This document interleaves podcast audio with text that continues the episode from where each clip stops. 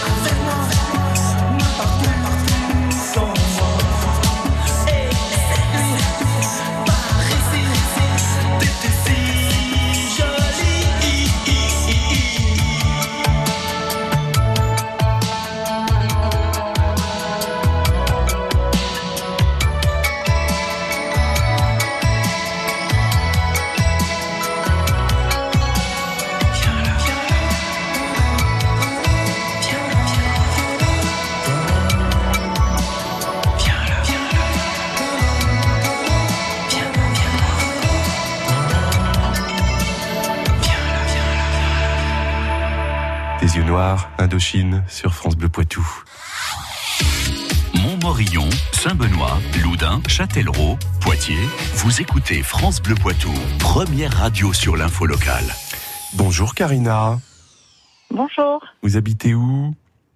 J'habite à Nintré. À Nintré, où il y a un beau soleil comme partout. Voilà.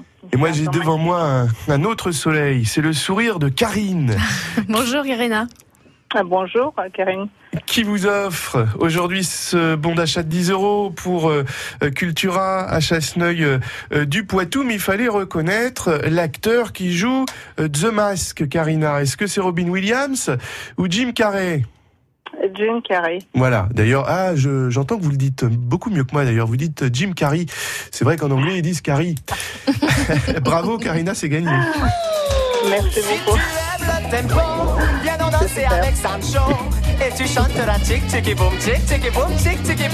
Évidemment, Karine commence à avoir les épaules, les épaules qui bougent. c'est normal, c'est la chanson où euh, The Mask fait euh, danser les policiers. Je ne sais pas si vous vous souvenez dans le film, Karina. Ah oui, je me souviens très bien. On l'a regardé plusieurs fois avec les enfants. Eh ben oui, évidemment, un, classique incontournable. Et avec vos enfants, vous allez pouvoir euh, donc euh, profiter de ce bon d'achat de 10 euros et puis peut-être de les emmener euh, faire des, des, des, masques avec Karine ou des sequins. Absolument, j'ai l'intention d'emmener notre petit dernier. Voilà. Il s'appelle comment? Euh, Constantin. Constantin, bon bah Karine peut-être. J'aurai le plaisir de voir Constantin alors. Il y a des chances. C'est parfait, un plaisir. Karina, merci d'écouter France Bleu et puis à très bientôt. À très bientôt, merci. Au revoir. Merci, au revoir. Les sequins, euh, c'est aussi ce que vous proposez lors de ces ateliers, Karine, ces espèces de, paillettes rondes percées au centre. Tout vous en avez ramené un d'ailleurs là. Oui, j'ai ramené un petit tracteur. Un tracteur, c'est dire que les, garçons peuvent en. Tout à fait. Ça, ça sonne très fille les sequins quand même. Bah, ça fait très fille, oui, mais on peut aussi faire euh, des, des tracteurs, des avions pour les garçons. Il n'y a pas que les filles après tout. Oui, il ressemble à quoi ce tracteur? Eh bien, nous avons une face où bah, il n'y a pas de Et de l'autre côté, j'ai planté quelques petits sequins avec des épingles. Support polystyrène, dis donc, ça brille Ah ben oui, les sequins, ça brille. Après, il y en a quelques-uns qui sont mat aussi, ça existe. Et il y a toutes les formes, donc il y a les formes rondes, euh, plates, et il y a les formes comme celles que moi j'ai mis qui sont un petit peu bombées. Donc là, il est rouge et noir euh, et un peu euh, blanc. J'essaie de faire un vrai tracteur, c'est pas ah facile, hein, mais. Ah ouais, non, vous avez bien assuré. J'ai essayé. Mais alors, attendez, ça veut dire que cette structure base en polystyrène, il faut la, la, la, la, sculpter? Non, elle est déjà comme ça. D'accord. On vend le, le, petit tracteur déjà tout prêt. D'accord, donc c'est les machines qui font ça. Oui, voilà. Alors ça peut marcher avec des avions, des papillons, des cœurs, des cupcakes aussi, je crois. Oui, voilà, on va avoir plein de motifs. On a des animaux, des chats, on a vraiment plein plein de choses. Des fleurs? Des fleurs, oui. Une fleur rose. Oui, vous proposez du choix, du coup, hein, que ce soit au niveau des formes et puis des couleurs aussi Tout à fait, oui. Alors après, au niveau des sequins, on va avoir des lots euh, bah, par couleur, ou sinon on va avoir des lots euh, multicouleurs. Donc à choisir, en fait, euh, ce que l'on souhaite faire. Et ça commence quand, les ateliers sequins au magasin Les ateliers sequins commencent à partir du 1er mars. Du 1er donc fin de semaine prochaine. D'accord, donc toujours pendant ces vacances scolaires. voilà, et puis ça continuera pendant le mois de mars. Au magasin Cultura de euh, Chasseneuil. Pour faire participer nos enfants d'ailleurs, quelles conditions, tarifs euh Alors, pour les enfants, c'est à partir de 8 ans, parce qu'on manipule quand même des, épingles, donc il faut faire attention. Il faut être assez autonome et assez studieux. Euh, c'est 5 euros de l'heure enfin pour une heure et demie, pardon, euh, au, niveau des ateliers. Il faut s'inscrire sur cultura.com. Il y a six places. Ah oui, oui, oui. Donc on a intérêt à faire vite. Alors il faut être studieux. Puis euh, si on est un petit peu maladroit de ses mains, mais qu'on est studieux, c'est pas grave. On peut venir. Non, hein. on peut venir quand même. je vous dis ça parce que moi j'étais assez studieux quand j'étais petit, mais, mais mes parents m'appelaient Attila. Ah. Les petits problèmes de coordination. voilà, à retrouver donc jusqu'à la fin des vacances scolaires à Chasseneuil euh, du Poitou, zone des portes du futur, espace Colette Ouvrard, juste à côté de le roi euh, Merlin. Nous sommes avec Karine de Cultura qui vous présente dans un instant euh, la journée de mercredi prochain aussi avec une après-midi spéciale enfants et des ateliers gratuits. Il y aura du maquillage, des tables de coloriage, des jeux concours sur Instagram et puis une chasse au trésor. On en parle dans un instant. France Bleu c'est Marie-Corinne Caïto. Bonjour, c'est Frédéric Coiffé. Chef, à partir de lundi, France Bleu installe ses studios au cœur du Salon de l'Agriculture à Paris. Exposants, producteurs, nous serons avec eux pendant toute la semaine. Pour parler de nos bons produits de la Nouvelle-Aquitaine et aussi et surtout pour cuisiner. Tous les jours, je passerai derrière les fourneaux pour vous présenter une recette qui sent bon le sud-ouest. On va se régaler. À lundi. Jusqu'à 18h30, ça vaut le détour. Il y a une chasse au trésor mercredi prochain au magasin Cultura de Chasseneuil en Poitou, euh, Chasseneuil du Poitou, pardon, qui s'occupe de vos enfants pour les vacances. On en parle avec Karine des ateliers créatifs de Cultura. Euh, chasse au trésor, donc mercredi prochain, lors de cet après-midi spécial pour les enfants. Tout à fait. On organise une après-midi, donc à partir de 14h jusqu'à 20h c'est vraiment très large. Donc euh, c'est une après-midi consacrée aux enfants puisque c'est les vacances scolaires chez nous. Et puis euh, la zone C qui va être bientôt en mhm. vacances, donc euh, les, les enfants viennent aussi dans le dans le Poitou. Ah oui, il y en a qui viennent passer les vacances ici. Voilà, chez papy mamie, chez tata tonton. Donc euh, pour cet après-midi-là, on propose euh, en magasin des ateliers, des des animations, notamment la chasse au trésor, il y a une fresque aussi. Alors attendez parce qu'on va y revenir sur la fresque mais quelques mots sur la chasse au trésor. Qu'est-ce qu'on va y faire exactement? Qu'est-ce qu'on va chasser? On va aller chasser des petits sujets comme celui-ci. Donc c'est un petit bonhomme en papier rouge, comme celui-ci. Donc il a des bras, il a quatre bras, et puis il a un petit micro qui chante. Donc il y en a dix en magasin qui vont être positionnés un petit peu partout en rayon. Alors s'il chante, peut-être qu'on Alors ils chantent pas, ils ont un micro dessus. Ah. Il chante pas, il ah fait semblant de chanter. Il fait semblant de chanter. Voilà. donc il y aura des indices et tout et tout. Voilà, donc ça va être positionné en magasin et dès qu'un enfant en trouvera il faudra qu'il se présente à l'accueil et en échange, il aura un petit sac de bonbons. Mmh ouh, ça, ça va être motivant pour aller voilà. comprendre des indices. Et puis, une grande fresque. Voilà, une grande fresque. Donc, du coup, ils vont devoir euh, colorier ben, la même mascotte sur un papier, après devoir l'installer sur la fresque. Et plus il y en aura, et plus ce sera sympa. Donc on pourra également aussi agrémenter euh, le papier, euh, je sais pas moi, d'un paysage, d'une maison, etc. Donc voilà, histoire de, vraiment faire une après-midi mm. assez joyeuse. Et puis alors un concours, jeu concours sur Instagram. Oui, ce sera il y a il y aura un petit présentoir où on devra mettre sa tête dedans et faire des photos assez rigolotes. Donc à poster sur Instagram. et, euh, du maquillage aussi, on va pouvoir se maquiller en Reine des Neiges, en Jedi. Euh. On pourra se maquiller de ce que l'on souhaite. Donc euh, on aura des personnes des, des des conseillers de vente qui feront des maquillages en rayon. Moi, j'en ferai aussi également quand euh, on prendra le relais pour moi au niveau des ateliers euh, gratuits. Donc ça permet aussi à mes collègues de pouvoir faire des ateliers euh, l'après-midi. Et du coup, il y a aussi du coloriage, il y a également des ateliers jeux de société. Donc ce sera aussi l'occasion de tester des nouveaux jeux table de coloriage d'ailleurs. Ouais, Et puis des ateliers gratuits. Euh, donc une belle après-midi euh, spécial enfant, 14h, 20h. 20h en général. Sympa ça. Mercredi prochain à Chasseneuil du Poitou, magasin Cultura, retrouver zone des portes du futur, espace Colette Ouvrard. Euh, pour cette journée, c'est gratuit, c'est bien ça. Tout à fait. Est-ce que vous conseillez quand même de réserver? Alors pour les ateliers gratuits qui sont proposés en atelier, il faut effectivement s'inscrire.